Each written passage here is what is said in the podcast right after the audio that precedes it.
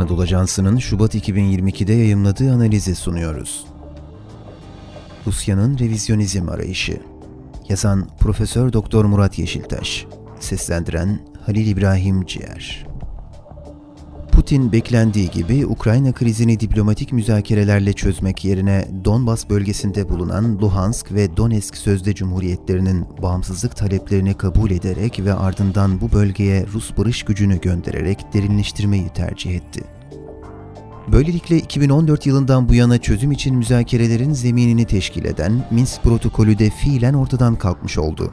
Bununla da yetinmeyen Putin yeni şartlar sıraladı. Kırım'ın ilhakının kabulü, Ukrayna'nın NATO'ya alınması fikrinin rafa kaldırılması ve Ukrayna tarafından bunun reddi ve son olarak Ukrayna'nın silahsızlandırılması. Krizin geldiği aşama itibarıyla her ne kadar odak noktası Donbas bölgesi olarak öne çıksa da krizin çözüleceği düğüm noktası Donbas olmayacak. Putin'in Ukrayna'yı hem Rus jeopolitik tahayyülünün asli bir unsuru hem de Batı ile arasında bir hesaplaşma alanı olarak gördüğü dikkate alınırsa, Donbas'ta sınırlandırılmış bir kriz çözümünü kabul etmeyeceği oldukça açık görünüyor. Diğer bir ifadeyle Donbas, Rusya'nın tek başına güvenlik kaygılarını ve Batı karşısındaki jeopolitik endişelerini giderecek bir çare değil. Nasıl bir eylem planı hazırlanacak? Bu noktada akla gelen ilk soru Putin'in Donbas'ın geri kalanı için nasıl bir eylem içerisinde olabileceği. Rusya'nın 1999 Çeçenistan, 2008 Gürcistan, 2014 Kırım ve yakın çevrenin dışında kalan diğer askeri müdahale şablonları dikkate alındığında ilk hamlesi Ukrayna'yı Donbas bölgesinin geri kalanından çekilmeye zorlamak olabilir.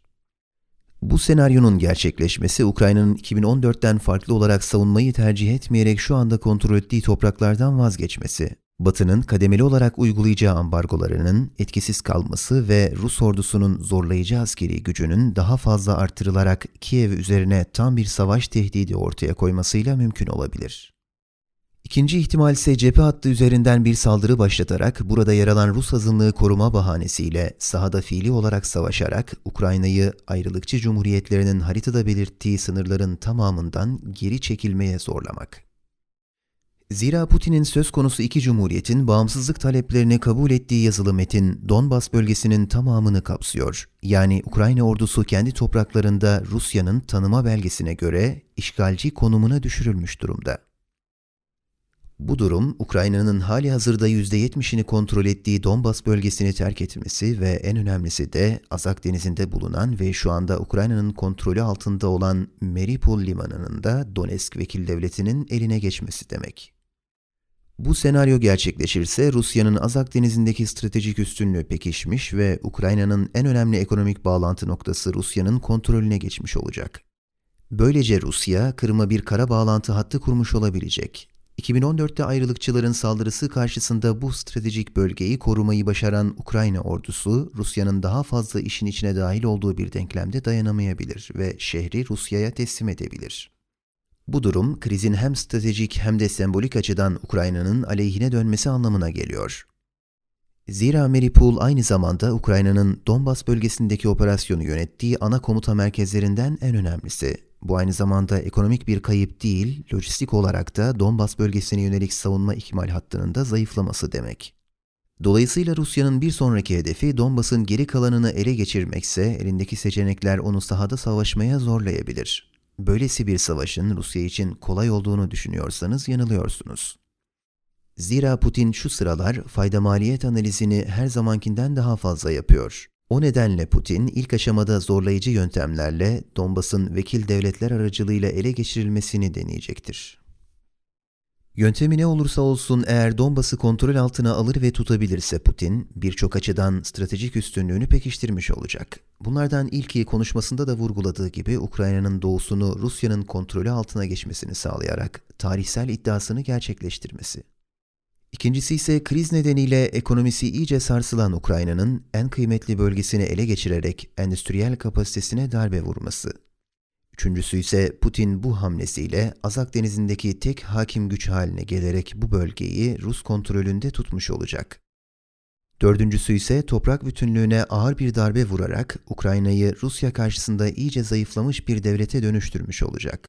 Söz konusu kazançlar Rusya'nın derin jeopolitik korkularını gidermese de şimdilik Putin'in hedeflerine ulaşmasında ve bunu içeride pazarlamasında faydalı bir kazanım olacak.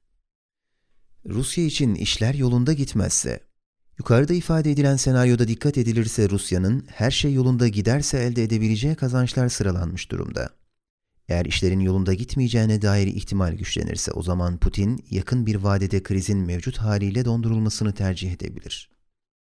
Bunu tercih etmesi için Batı'nın ambargo seçeneğini Putin'in canını acıtacak bir ölçüye taşıması ve Rusya'nın taleplerine kararlı bir şekilde hayır diyerek karşılık vermesi gerekir.